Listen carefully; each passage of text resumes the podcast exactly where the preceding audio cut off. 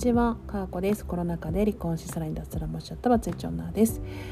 はい、この自己紹介から分かるように私は過去の自分にめちゃめちゃこうアイデンティティを置いてるんですよね。これめっちゃダサいなと最近思いました。あの実はですね私はその音声配信をやっていて音声配信がきっかけでお会いする方一緒に活動する方一緒にお仕事する方っていうのが出てきています。もうね離婚して2年経つのでそういう人たちっていっぱい出てきているんですけれども私はもともとの自分っていうのが、うん、あんまり分かんないんですよね。あんまり分かんなくって。でも離婚してすごい人間が変わったようになっちゃってでも離婚した後のこう悲しみ苦しみ空虚感みたいなものってやっぱあって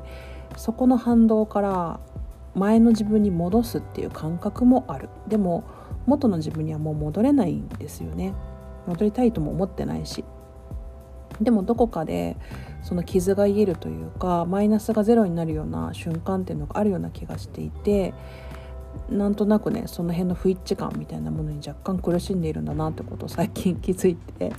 きましたで私がね発信活動してから会った方にあのまあ、あんまり過去の話とかしないんですけど改めて聞かれて自分の職歴とかどんな結婚生活だったかとかどんな、うんと、ことがあって離婚したかとかっていうのを改めて聞かれて説明をするとですねえマジそんなとこにいたとは思えませんねみたいなことを言われるんですよね。あの職歴もそうだしこう結婚していた時の環境とかもお話をするとなんか「え本当に佳子さんがそのとこにいたの?」みたいなことを言われるくらい私はなんかこの2年でだいぶ羽が生えてしまったみたいです。であのやっぱり生きてきた年数35年の中で形成された自分が自分だっていうふうにやっぱ思ってるんですけどこの2年でもすごく変わりすぎてしまってこの変わった姿この2年間の姿が自分なのかこう離婚後のなんかこ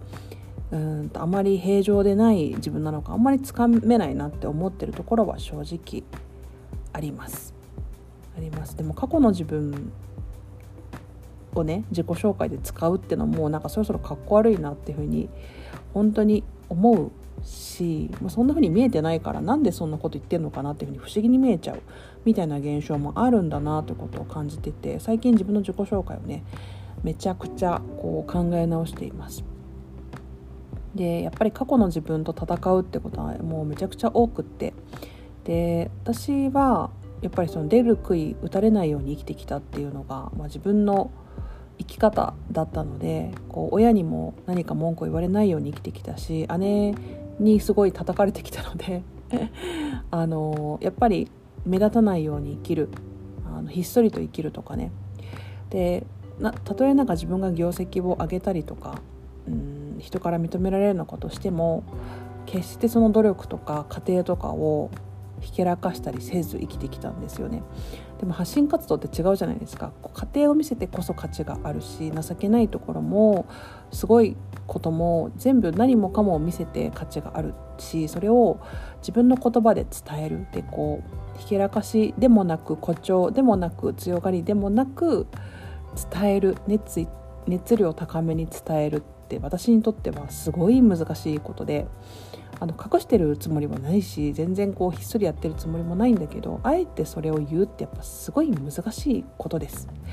で皆さんはどうでしょうか？こう自分が、うん、努力していることとか自分の実績とかをフラットになかなか話せないんですよね。話せない。これ非常に難しいことだと思いませんかね？私だけかな。だからもうこの音声配信2年やってて頭では分かってるんですよね。頭では分かってる。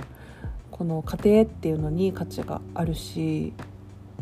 うん私みたいにねこう実績みたいな仕事関係の実績みたいなことを話せなくてもその時一生懸命なってることを熱量高めに話すとかこうワクワクとかドキドキとか悲しいとか、まあ、そんなんも丸ごと全部伝えられたらめっちゃいいものになるって分かってるんですけどそれをやれやれてこなかった自分みたいなものとねもうこの2年ずっと戦ってますよ。音声で伝えていくっていうのはそういうことだと思います。でねあのー、本当に日々日々音声配信の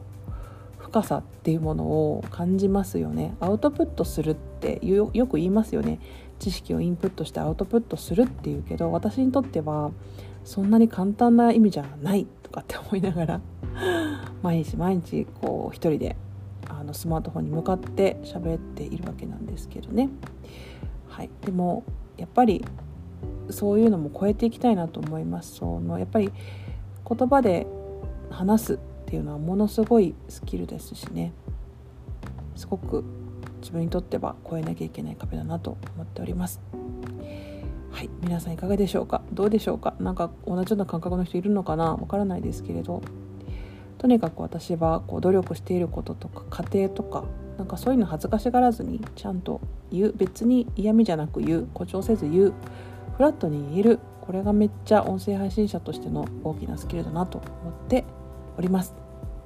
今日も聞いていただきありがとうございました。皆さんにとって素敵な一日となりますように。かわこでした。さようなら。